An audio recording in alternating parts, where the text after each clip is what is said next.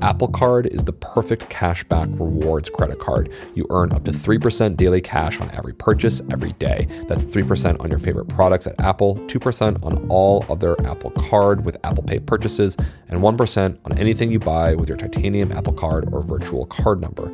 Visit apple.co slash card calculator to see how much you can earn. Apple Card issued by Goldman Sachs Bank USA, Salt Lake City branch, subject to credit approval. Terms apply.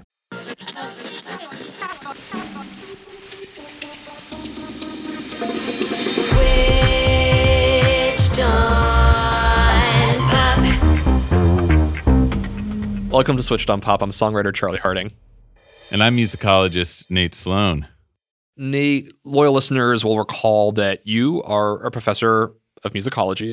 Correct. What are your students up to these days? My students, I choose to believe, are all uh, diligently preparing for their final examinations. Very diligent students. Yes, everyone. It's funny when people ask me about what it was like to write our book, I find myself immediately flashing back to those moments I'm sure some of your students are experiencing when the writing in front of you just seems to drag on for eternity. Oh my God, the terror of the empty page. It's the worst. Lucky for us, the internet introduced me to the Lo Fi Beats playlist on Spotify, which I found exceptionally useful to write to. I'm not the only one. According to a study by Chartmetric, lo fi and other ambient music has experienced a spike in listenership as more people work from home during social distancing. Interesting. Lo fi. That's what we're going to investigate today. I want to get a sense of that sound. I feel like a great example would be the song Bye by Brenky.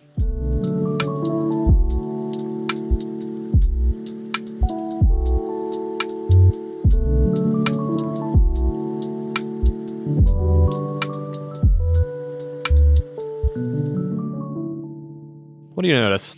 Oh, sorry, I was writing an essay on nationalism. What are we talking about? We're talking about lo-fi music. We are supposed to be listening to Oh, right, lo-fi right, right. music, and that's the point. yes, yes. It's engaging, but not enough to be distracting. It just helps you uh, work on whatever you're working on, your little paper.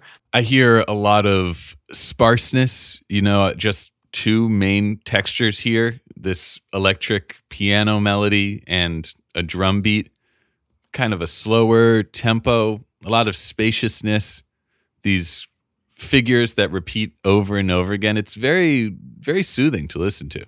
It definitely is. Yeah, it has that looping sort of structure. There's no clear hook. There's no vocals. Has some jazzy sort of sampled qualities to it, and it's slow. The beat kind of lags. I also really love that it has these sort of naturalistic sounds. The sort of hissiness and uh, is is that like rain in the background? Rain, or perhaps the crackling of a vinyl record that hasn't been dusted. Yeah, it's very comforting. Totally. Brenky's productions are all over the lo-fi world. Their song People is currently on the Spotify Lo-Fi Beats playlist that we love so much.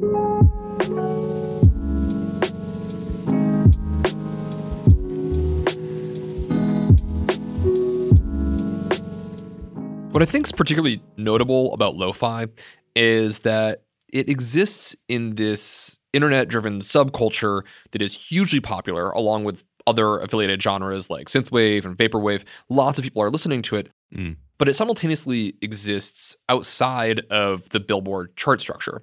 And I think part of the reason why is that this is wildly popular music that is composed almost to be ignored.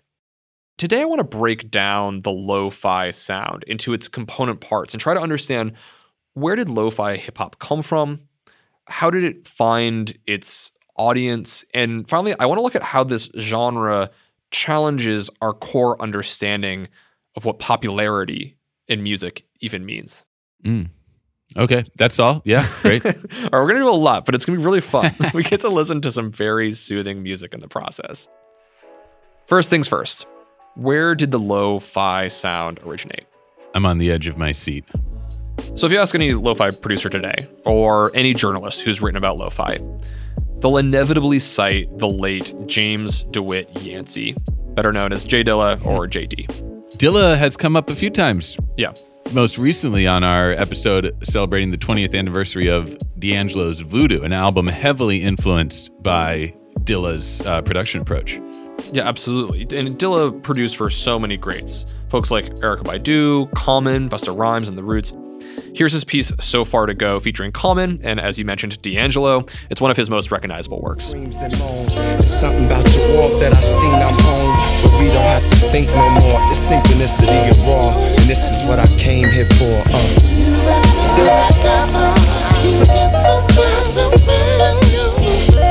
Uh. Very, very cool. Totally. And it has a bunch of those components that we talked about. The song lays out, I think, three important techniques that Dilla helps herald into the lo fi sound. So, first is that it's sample based music. Second is that loose drum feel. And finally, the low fidelity vinyl hiss. Mm. So think of the first sampling, right? Looking back to the 80s, 90s era of hip hop, you can tell that this is sample based beat production. Right. And so far to go, J Dilla is sampling the Isley Brothers' Don't Say Goodnight. Ah.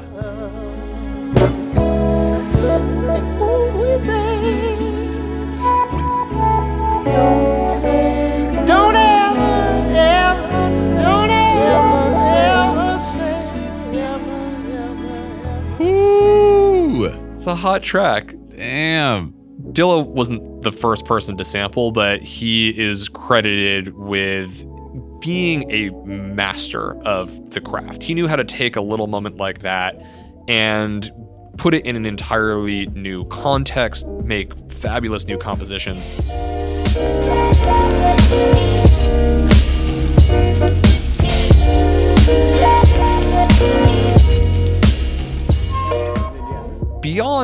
Just his craft and sampling, what he's very much known for is, as we mentioned, that laggy, loose strumming feel. Mm-hmm. J Dilla was famous for taking sounds from a machine and making them sound more human. Hmm.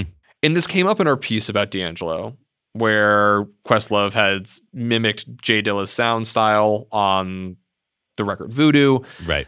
That's kind of the sound that Quest was borrowing, which is fascinating, right? Like someone sampling acoustic drums, putting them onto a machine called an MPC, and then playing them back in the most human way to then later be imitated by another live drummer. Yeah. Wild. That's ah, what a complicated tapestry is our modern existence. a beautiful thing. So I talked to our friend and colleague Estelle Caswell about this. She made a video for Vox as part of her Earworm series about what set J Dilla apart as a producer. Here's Estelle. One thing that people talk a lot about, why people look to J Dilla as sort of this almost godlike figure, is that the MPC was built for making hip hop beats and things like that way easier. There's this tool called quantization, which essentially, like, if you're playing a drum pattern,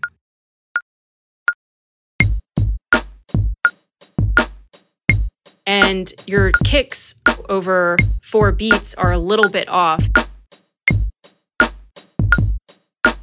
then you can just use quantize on the MPC and it'll snap them to the nearest beat.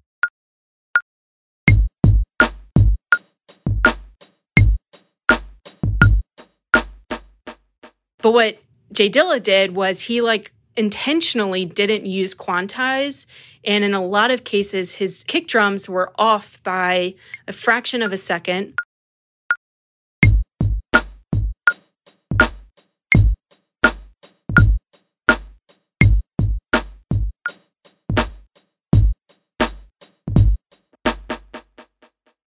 So the MPC was this sample-based drum machine that was popular in the 90s amongst hip hop producers. And one of the things that it lets you do is put all of the various instruments in perfect rhythm. But J Dilla didn't do that. He intentionally played his rhythms loose so that like the kick and the hi-hats might not land at the same time, more like a drummer than a drum machine, if you will. Uh huh. I wanted to demonstrate this power of quantization by producing a song of my own under my producer name Charlatan. It's a piece that I made just for you, Nate. I called it Wasted Jazz. All right, give me a taste of that.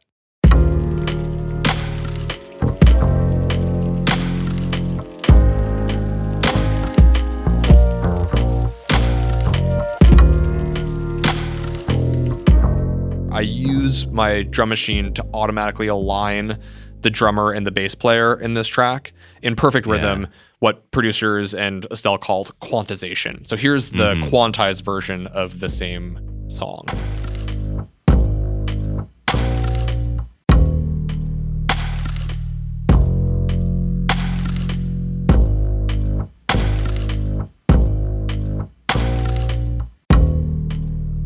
So I isolated the drummer and the bass player to see that they're playing in alignment there. Here's the version where they're, well, having a bit too much fun.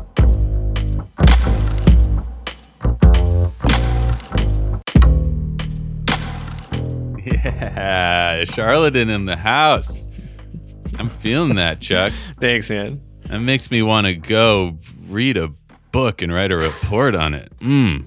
Uh, the point being, right, it has this like really loose feel. It's not quite in time. There's such a subtle difference between those two, and yet the outcomes are completely different. The first feels very sort of driven and locked in, and the second feels really kind of spacey and loosey goosey. That's really, I like hearing those back to back. That's cool. I'd say that the second one has a lot of ooze, if you will. the primary thing simply being that the instruments are playing together, but intentionally not at the same time. Mm. Okay, so we established that J Dilla has this sample based production. He likes to play his samples in a very loose sort of way. Mhm. There's a third and final thing about Dilla's production style that brings us right to the quality inherent in the words low fidelity. You said it at the very top, in fact. It's that ever present vinyl hiss. At the time that he was producing music, he was still cutting samples from vinyl records and tapes. Here's Estelle again. depending on the quality of the record, you might have something that's crystal clear and beautiful and like super high fidelity. But you also might have found a record at a record store that's like a shit ton of scratches and has pops and hisses and might skip a little bit. All of that sound goes into the MPC, and it's up to the producer to decide whether or not they want to filter it out or keep it. I gotta testify. Come up in the spot looking extra fly. An example of somebody who filtered it out a lot would be like Kanye West. I think a lot of his early stuff, where he was sampling a lot of soul records, sounds super clear and and new and like high quality. Whereas somebody like J Dilla or Madlib, you listen to their sampling and the records that they're choosing are kind of dusty. They really like kind of kept the scratches and the hisses and the pops of vinyl in the record.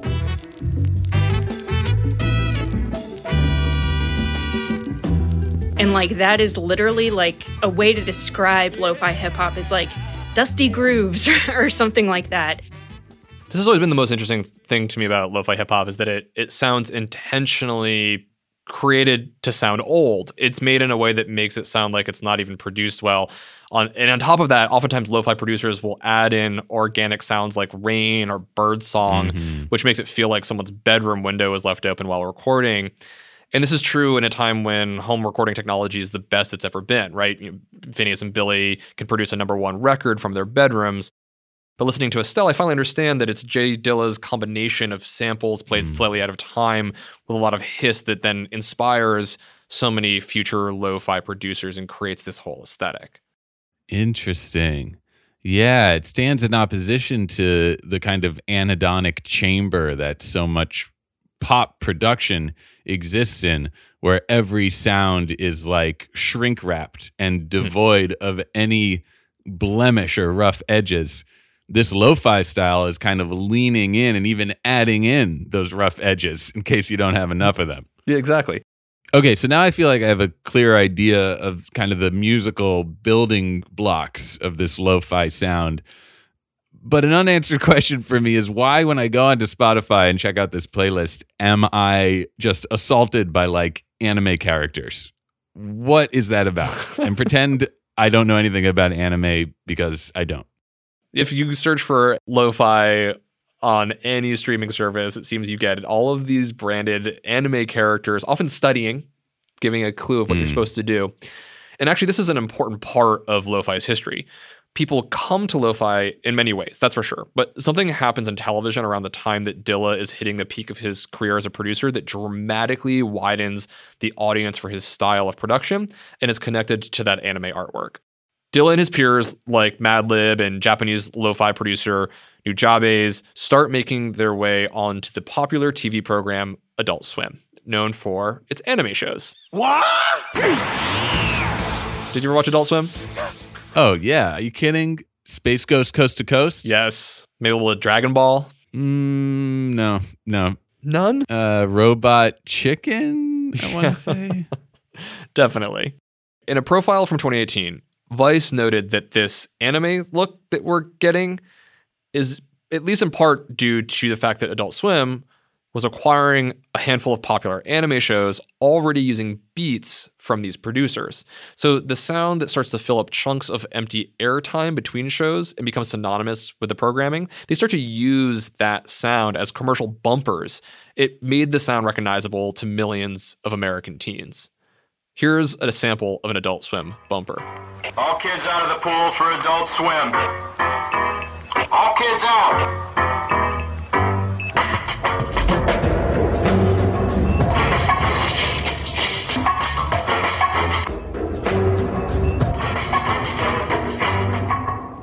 So if I'm getting this correctly, like millions of young people were first exposed to J Dilla's style while watching anime cartoons on Adult Swim. That's exactly right.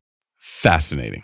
Very sadly, J Dilla passed away at the young age of 32 in 2006. But his influence certainly lives on, right? In the early 2010s, the kids who've come up on Adult Swim and J Dilla, they start making their own music, lo-fi. And suddenly you have a generation of aspiring music producers who are emulating the sound of J Dilla. And beyond that, they have accessible music software with pre-cut samples that are all sliced and diced and ready to go. Stuff that Dilla would have to do manually and take hmm. hours and hours. Kids these days. yeah, kids. And they're making beats.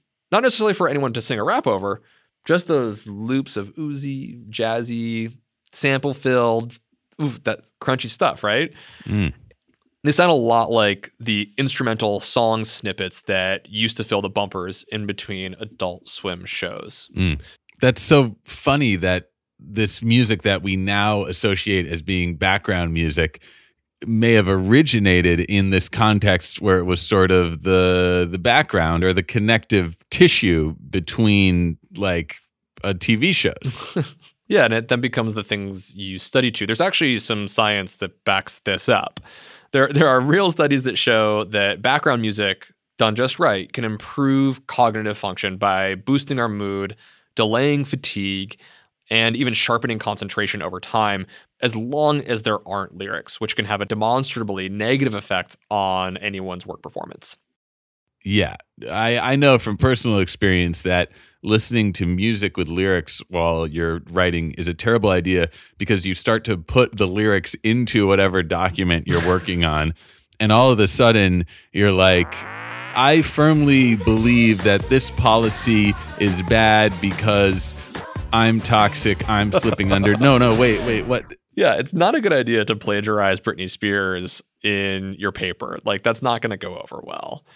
Someone cynical could say, well, this stuff was made as interstitial music and now it's study music. Like, it's totally useless. But that is exactly the point. Like, interstitial music needs to be interesting enough to keep your attention just enough that you don't want to change the channel. In the same way that you need to listen to this stuff so that you're not going to get up from your seat and stop studying. Like, it has that same kind of effect on us. Mm. Okay, so now we know how these beats are made. We know where they come from. We know that they're wildly popular. But I have a difficult question for you. Okay. Can you name one lo-fi producer? Yeah. Uh, Brenky. The producer that we talked about at the beginning of the show. Well, that's just a coincidence. And how about a second producer? Um, Squeezy Bops Johnson. I love Squeezy Bops Johnson, even though you just made them up. Ah, busted. Okay, no, I can't name another one. Is that what you wanted to hear? Um, yeah, actually, it is what I wanted to hear.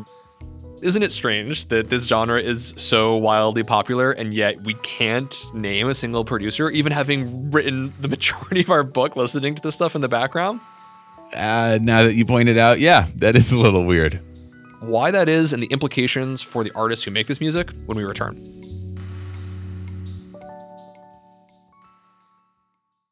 Apple Card is the perfect cashback rewards credit card. You earn up to 3% daily cash on every purchase every day. That's 3% on your favorite products at Apple, 2% on all other Apple Card with Apple Pay purchases, and 1% on anything you buy with your titanium Apple Card or virtual card number. Visit apple.co slash card calculator to see how much you can earn. Apple Card issued by Goldman Sachs Bank USA, Salt Lake City branch, subject to credit approval. Terms apply. Calling all female runners, it's time to lace up and join Team Milk. Since the 2022 New York City Marathon, Team Milk has sponsored female marathon runners nationwide, providing support and shining a spotlight on their unique stories, perseverance, and drive to go the distance. Why milk? Dairy milk is an excellent nutritional ad for both marathon training and recovery. Milk contains 13 essential nutrients, including high quality protein, making it a crucial component of a training diet. Plus, it's one of the best beverages for hydration, even better than water. The same electrolytes that are added to many of your favorite sports drinks are found naturally in milk. And in 2024, Team Milk is taking the next step to empower female runners by launching the only women's marathon in the US designed for and by women. Built to be accessible, empowering, and community building, the inaugural Every Woman's Marathon will take place in Savannah, Georgia on November 16, 2024. You can learn more and register for the marathon at everywomansmarathon.com.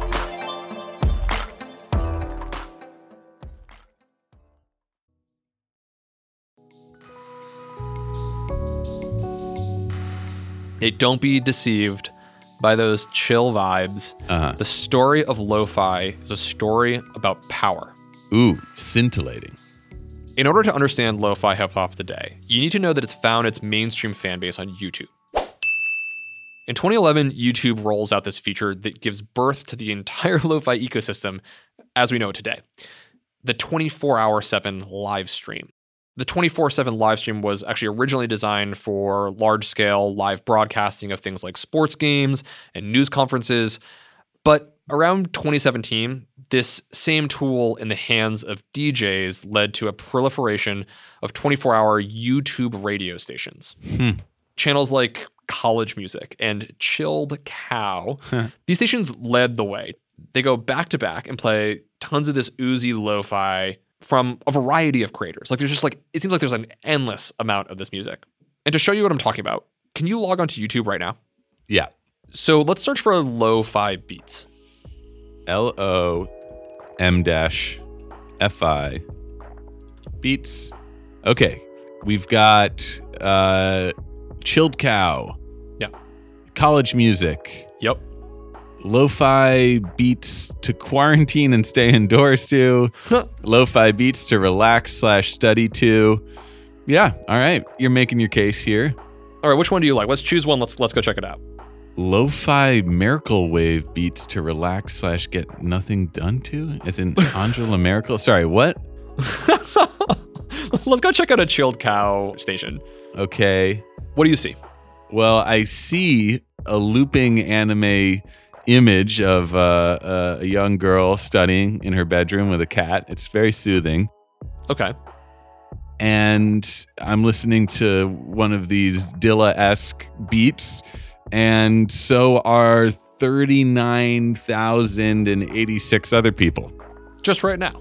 Any given Just- moment. Just right now, yeah. At 3.08 on a Wednesday.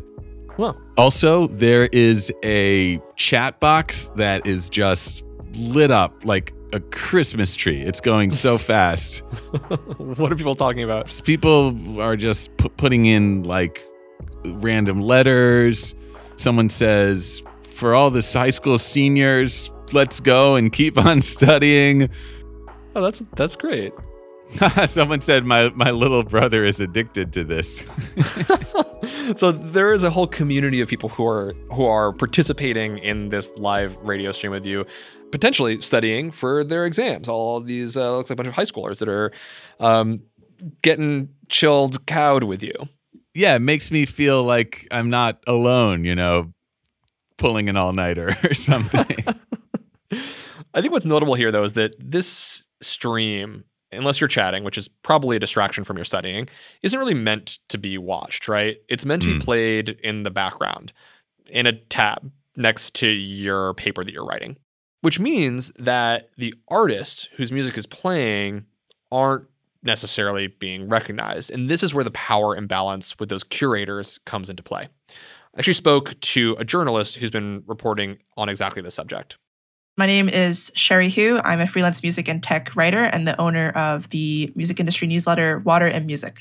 Cherie says that the curators of these live streams, channels like College Music, Chilled Cow, they're often more recognizable than the artists themselves.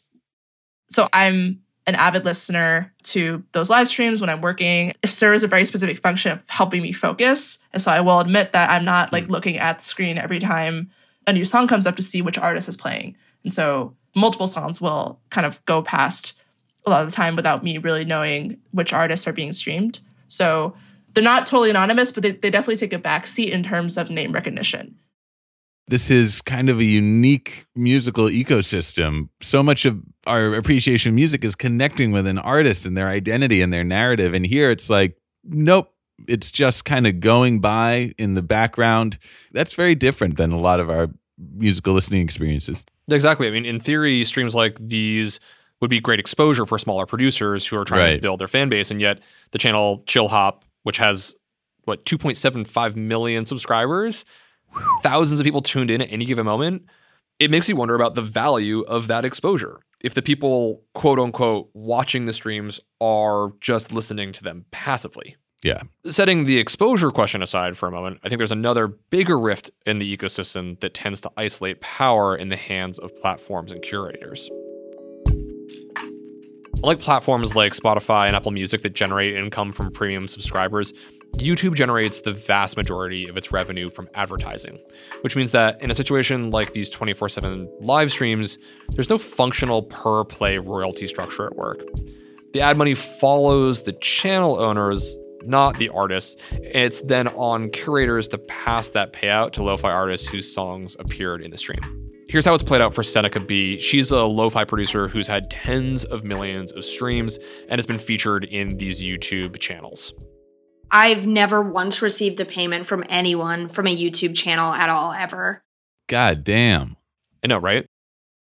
And it's not because they're not good people. It's usually the fact that YouTube pays so little that like this this lo-fi playlist with 4 million views that has two of my songs and 10 others by other people it's like the amount of money this person probably got for that is like nothing and then trying to split it up between like 10 different people is like you'd be paying us like $30 a pop So this economy is kind of built into the structure of YouTube. But Cherie says there's a specific reason why big streaming numbers on YouTube aren't translating into big dollars for the artists. this is like a very specific thing about lo-fi hip hop live streams or any 24/7 live stream on YouTube. Normally, if you have a YouTube video that's like 40 minutes long and you want to monetize it, YouTube will usually seed ads every like 10 minutes or so. But for a 24/7 live stream, I think normally there's only an ad when you first open the video and that's it. For some of these videos, the average watch time will be like 40 to 50 minutes, which is a really long time, but there's only one ad being served in that entire time. And so these channels don't have that much ad revenue to work with in the first place. And then if they were then going to try to take that revenue and split it among all the songs that were consumed in a given time period, I think that would just be costly and unrealistic on their part. And I think the artists and producers in this space understand that as well. So there's simply not enough advertising revenue for this whole thing to even work out to start paying the artists. It makes me wonder then where does someone like Seneca B go if they want to see some returns? She says the answer is Spotify. when you distribute on Spotify, even if you get included on a ton of playlists, like the money goes to you because it, it follows the song, but it's just the volume taken to get there is like kind of high. But so yeah, once you get like five hundred thousand players, like you may get a check for a thousand bucks or something, which is definitely something. Wow. I mean, yeah, that's definitely better than YouTube, but 500,000 plays to a couple thousand dollar check, that that's that's not good math. It's really hard. It's a volume game, and the curators understand this just as much as the artists do. In fact, they're still running these 24/7 live streams, but they're also migrating a bunch of these curated song lists over to Spotify and Apple Music in the form of playlists. However, there's a challenge here, right? Playlisting in and of itself doesn't necessarily generate revenue. So the curators are actually these these folks like Chill Hop and College Music. They're now evolving in order to grab a cut of the Spotify royalties. Here's Cherie explaining what I mean.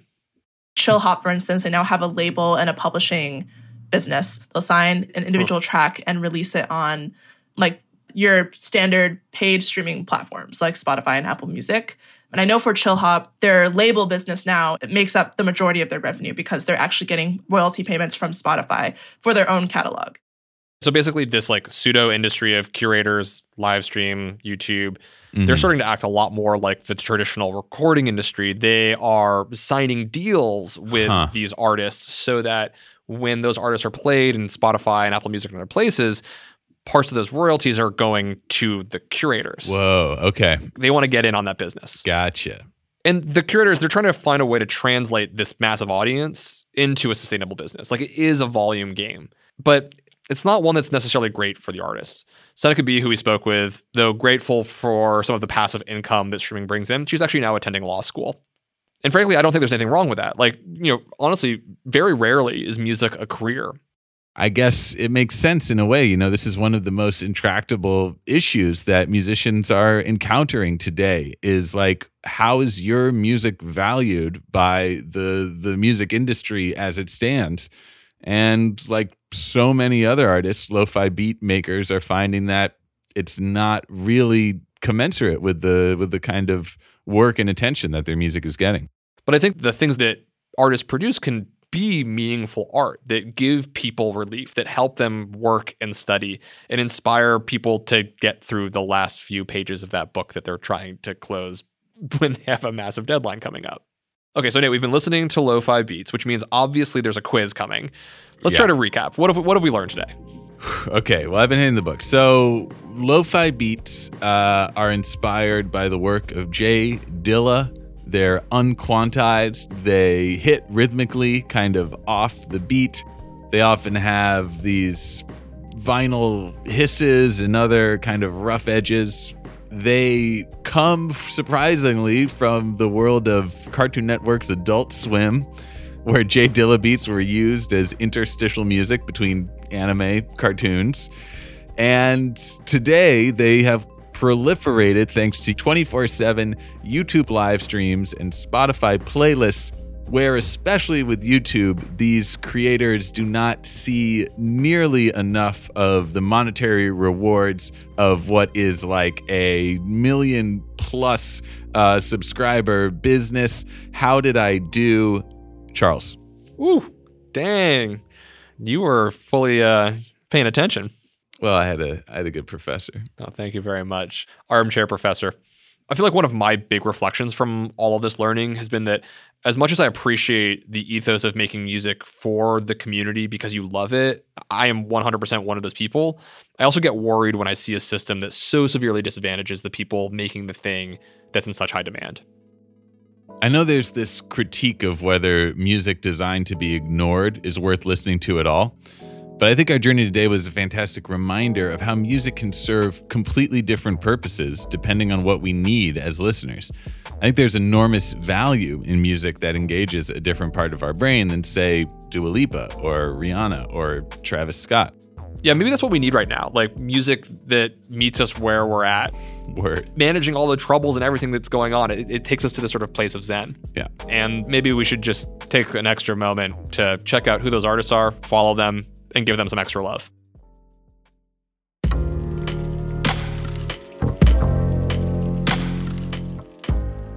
We want to give a huge thanks to everyone we spoke with for this episode. Cherie Hu, you can find her work and subscribe to her wonderful newsletter at patreon.com slash C-H-E-R-I-E-H-U or just search Water and Music. It's amazing. I read it every week. We've got the article that launched us into this wormhole linked in the description box. I also want to send much love to producer Seneca B for sharing her music and her experience with us. You can find her artist page on Spotify by searching Seneca space B. And many thanks to producers eevee and Weird Inside, whose voices didn't make it into the show, but who provided incredible insights into the world of lo-fi. You can find eevee's artist page on Spotify by searching E E V E E. Really cool stuff. Weird Inside is weird.inside, one word. We'll link to some of their music in the show description as well. Other things you can find in the description are links to some other great reporting on lo fi if you're curious to learn more. And also, of course, we have a playlist. We've pulled together all the music from the episode into one fabulously curated playlist. Go check it out. This episode was produced by the fabulous Megan Lubin. Really appreciate the work on this piece. Snaps.